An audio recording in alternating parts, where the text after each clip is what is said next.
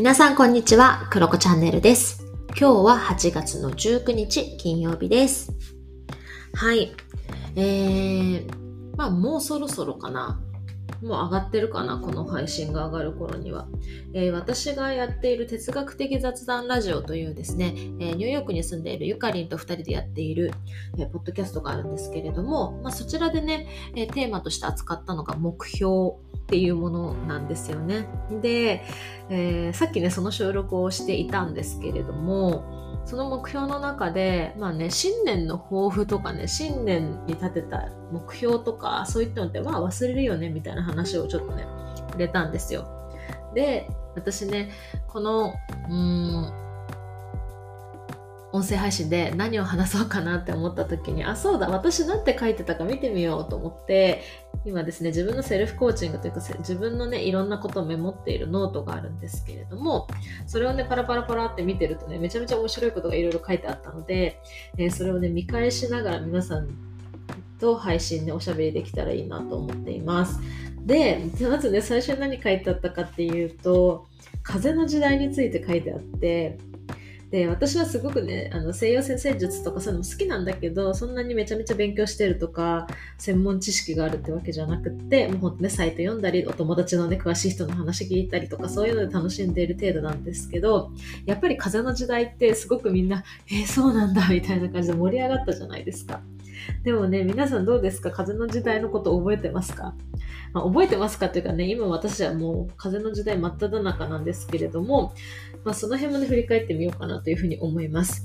えー風の風の時代ね、おそらくまあ覚えてる人たちは、ああ、なんかこう、情報の時代なんだなとかね、風のようにね、なんかフローにね、えー生きる感じなんだろうな、みたいなね、ことだったり、あと地の時代、その風の時代の前が地の時代だから、なんかそういった物質的な豊かさより精神的な豊かさなんだろうなとか、そういうのはちょっと覚えてる方いらっしゃるかなと思うんですけど、まあそういったのをね、ちょっともう一回振り返ってみようかなというふうに思います。で、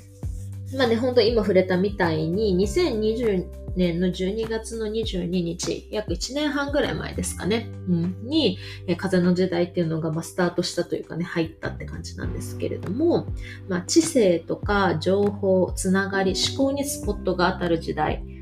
で、物事を解釈するセンスだったり、面白いもの、楽しいこと、美しさを見つける感受性と、それを表現していく知性を磨くことが求められていますよ、みたいな。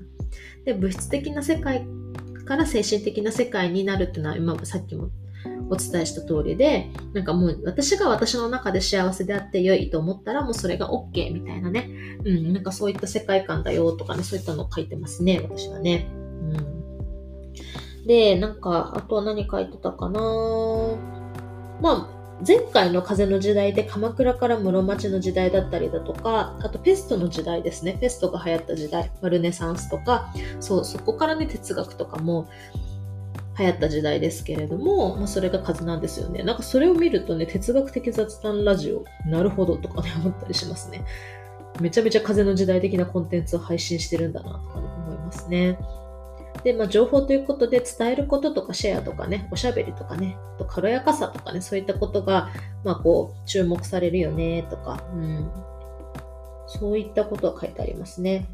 で、まあ、そんな中で、ま情報の取捨選択をする力が逆に求められたり、誰とつながり、誰と何をやるかっていうことが大事になったり、自分の得意なことを発信するっていうことがポイントになってくるよねとか書いてますね。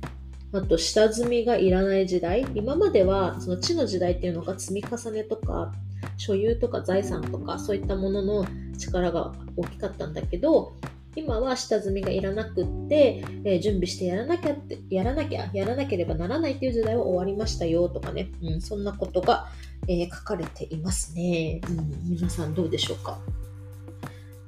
でね、私これどっから引っ張ってきたのかちょっとわからないんですけれども、えーっとね、えーっと、風の時代のお金の概念っていうのを書いていて、まあ、現金主義じゃなくなっていくよねとか、あとはお金の正体はエネルギーだよとか、物もエネルギーが乗っているものが売れるようになる。そしてそういうものが消費者としても欲しくなってくるっていうような時代。まそう言われると、なんか私もわかるな。なんかあんまり物をたくさんっていうよりは、あ、なんかこの人から買いたいなとか、あ、このうんなんかストーリーが乗っかってるものエネルギーが乗っかってるものを、うん、自分の元にも置きたいななんてね思うこと増えた気がしますね。うん、あとは感性は大事だけど感性だけで生きていく時代というわけではない。なんか深いこと書いてるな。なるほど。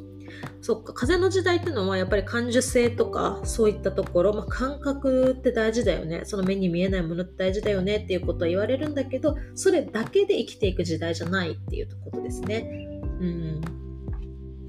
あとは小さな幸せに感謝できる感受性は持ちましょうとかね、そういったことを書いてますけど、えー、皆さんいかがでしょうか？そうですね。まあ確かにね、ま、確かにね、というかまあ、なんかその地の時代だった2020年より前からね、この兆候ってやっぱあったよねっていうのはずっと言われてたと思うんですよ。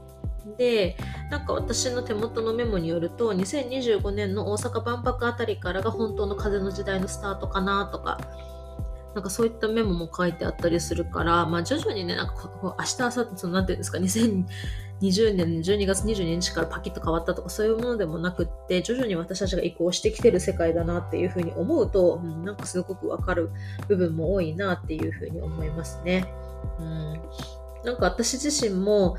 なんだろうな、収入とかお仕事の価値観っていうのがやっぱり変わってきたなっていうふうに思っていて、それはフリーランスになったからっていうこともあるんだけれども、やっぱり、うーん、なんだろうな、最初のフリーランスになりたての頃って、やっぱり収入って大事だよねっていうふうに思っていたんだけれども、まあ、ある程度ちょっと収入とか自分のスキルみたいなものが、経験が安定してくるタームに入ってくるとやっぱり作りたいものを作りたかったり一緒にお仕事をしたい人とだけやりたいなとかねそういったことも感じたりするのでやっぱりエネルギーというところは無意識にね意識してる気がするなというふうに思いますね。そうですねそういったことを書いてますね。で、まあ、風の時代はそんな感じでで結構私ね、今の手元のノートは2020年の後半ぐらいから、まあ、だから約2年ぐらい同じノートを使っているんですけど、あ、この時はこういうことを考えてたんだとか、あこういうことを成し遂げたいと思ってたんだとか、そういったことを振り返るチャンスにもなるので、ぜひ皆さんも見てもらいたいなと思うんですけど、まあ、わかりやすいのはウィッシュリストですかね。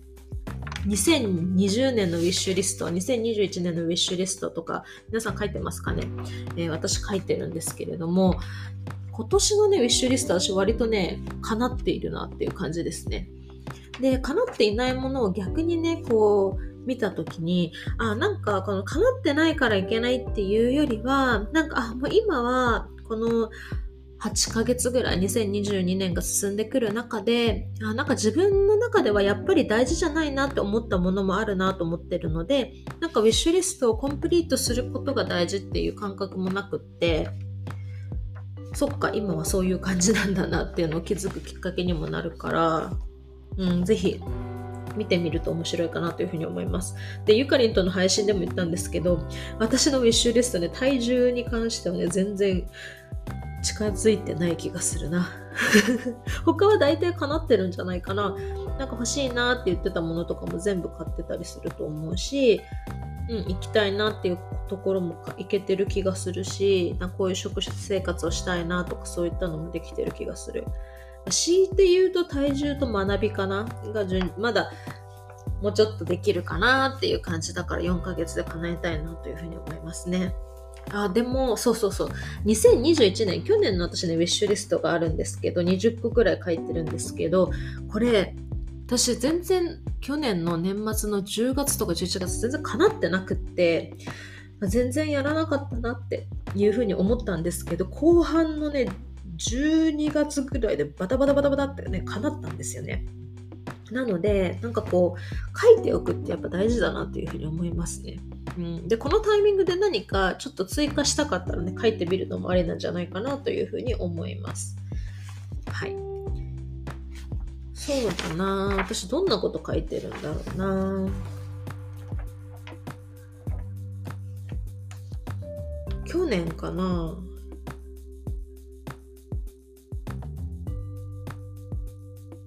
あでも割とちゃんとやってるかもしれないですね。去年私はタイムマネジメントとエネルギーマネジメントのところとかに、まあ、午前中歩いてカフェあのカフェに行くっていうのを続けたいとかあとは YouTube 見すぎないとか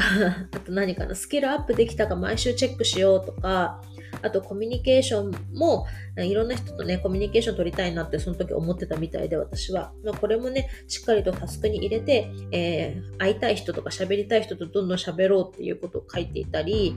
とはいえ、なんか詰めすぎずにしっかりスケジュールを自分で管理しようとか書いてあるんですよ。でもこれは私結構ね、叶ってるっていうか、ちゃんとやってるなーってね、1年